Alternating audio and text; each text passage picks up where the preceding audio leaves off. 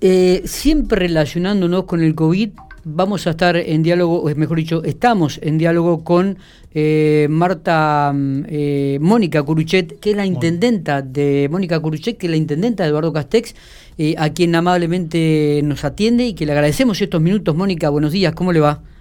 ¿Qué tal? Buenos días, ¿cómo están ustedes? Muy bien, muy bien. Bueno, me imagino que eh, existe una cierta preocupación allí como, como responsable del Ejecutivo, teniendo en cuenta cómo han crecido los casos allí en, en esta localidad, ¿no? Sí, claro. Durante los últimos días ya llevamos entre cuatro y cinco días de un gran número de positivos que nos ha llevado a tener el pico más alto desde que empezó la pandemia. Claro. Y a partir de esa preocupación hemos estado trabajando con el Comité de Emergencia en una serie de acciones que tienen que ver con la posibilidad de de paralizar todo esto que es la circulación de tanta gente y ver si el brote empieza a bajar. Bien, Mónica, esto, eh, tomándolo de acuerdo a sus palabras, indicaría que ha tomado algunas medidas y que va a generar restricciones dentro de la localidad eh, de Eduardo Castex.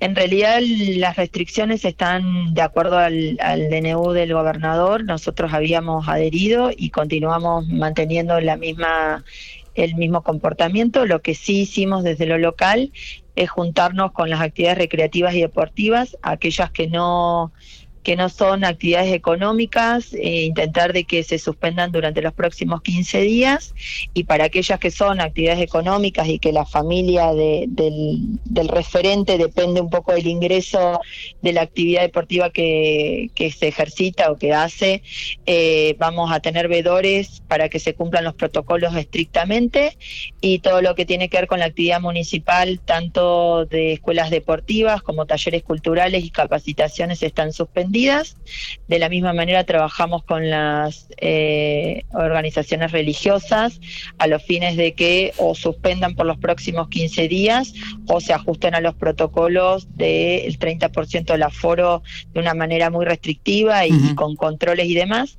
Y bueno, y con más presencia también en, en las colas de los bancos, en los comercios. Hoy se están haciendo recorridas en los comercios para que el ingreso en ellos sea de acuerdo a lo que se había pautado ya al inicio de la pandemia, no más de la, las personas y el uso del barbijo obligatorio como estaba previsto. Está. Eh, decía esto de algunas restricciones porque ayer hablábamos con la intendenta de Ingeniero Luis y Patricia Lavín y justamente con el, el COE, con el Comité de Salud de, de, de, la localidad, habían restringido durante 15 días prácticamente todas las actividades no este, allí en la localidad. Sí, nosotros en realidad entendemos y también compartimos con el gobernador la situación eh, socioeconómica a veces afecta mucho el hecho de pedir que se cierre directamente una actividad que implica justamente el ingreso de, recursos para una familia, por ahí el profe que está a cargo de la actividad.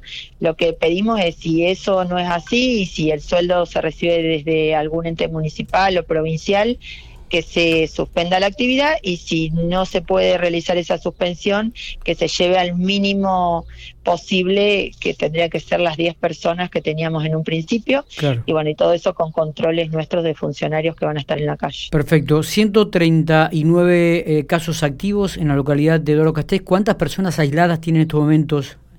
Tenemos más de 600 personas aisladas en la localidad y bueno, tenemos Hoy la verdad no tengo información de cuánta gente ya se está hisopando. Sí hay una apertura del hospital en cuanto a la posibilidad de hisoparse. No es necesario ya la indicación médica, sino con sentir síntomas pueden ir al hospital y hacerlo durante desde las 8 de la mañana hasta las 3, hasta las 3 de la tarde.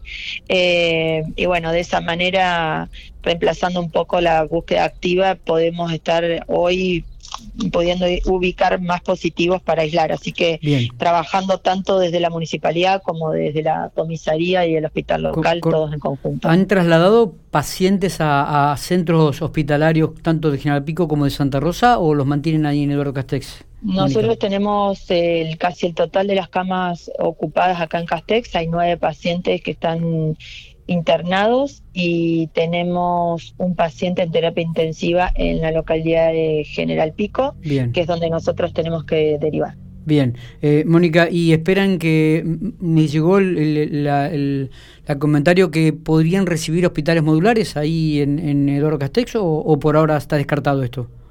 eh, el director del hospital nos informó que ha hecho una gestión frente al Ministerio de Salud de la provincia a los fines de que llegue algún modular y nosotros eso se está trabajando directamente desde la parte de salud pública con el hospital.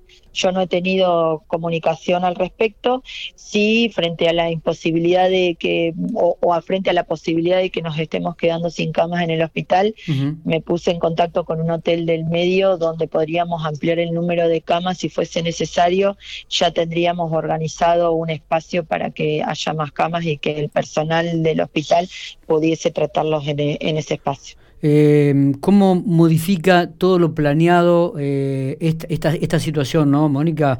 Nosotros habíamos hablado con usted, recuerdo, el 21 de octubre del 2020, el año pasado, donde también hubo un caso importante y nos llamaba la atención en su momento, eh, había unas 400 personas aisladas y bueno, había dado bastantes, algunos positivos, 11 casos de coronavirus allá en Castex y hablamos y un poco usted nos, nos planteaba esto, ¿no? Cómo había este, modificado lo, planificado que usted pretendía para una ciudad, para una localidad como Rado Castec y que de repente se vio alterada por esto de la pandemia.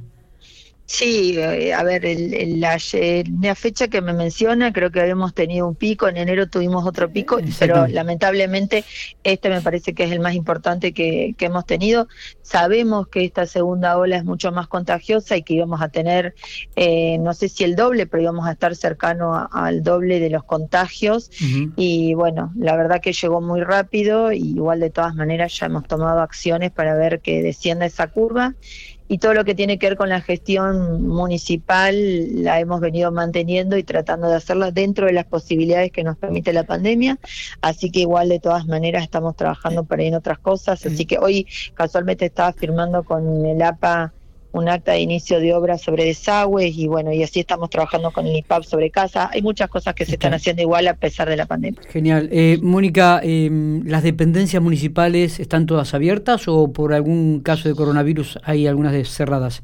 Tenemos cerrado, en realidad hay reubicación de personal y todas están abiertas y atendiendo, pero sí tenemos el personal del comedor que hace todo lo que es eh, módulos alimentarios aislados, están ocupándose desde otro área, eh, la gente que hace mantenimiento del polideportivo y algún personal que trabaja en servicios generales también en el correo municipal está con positivo o aislado.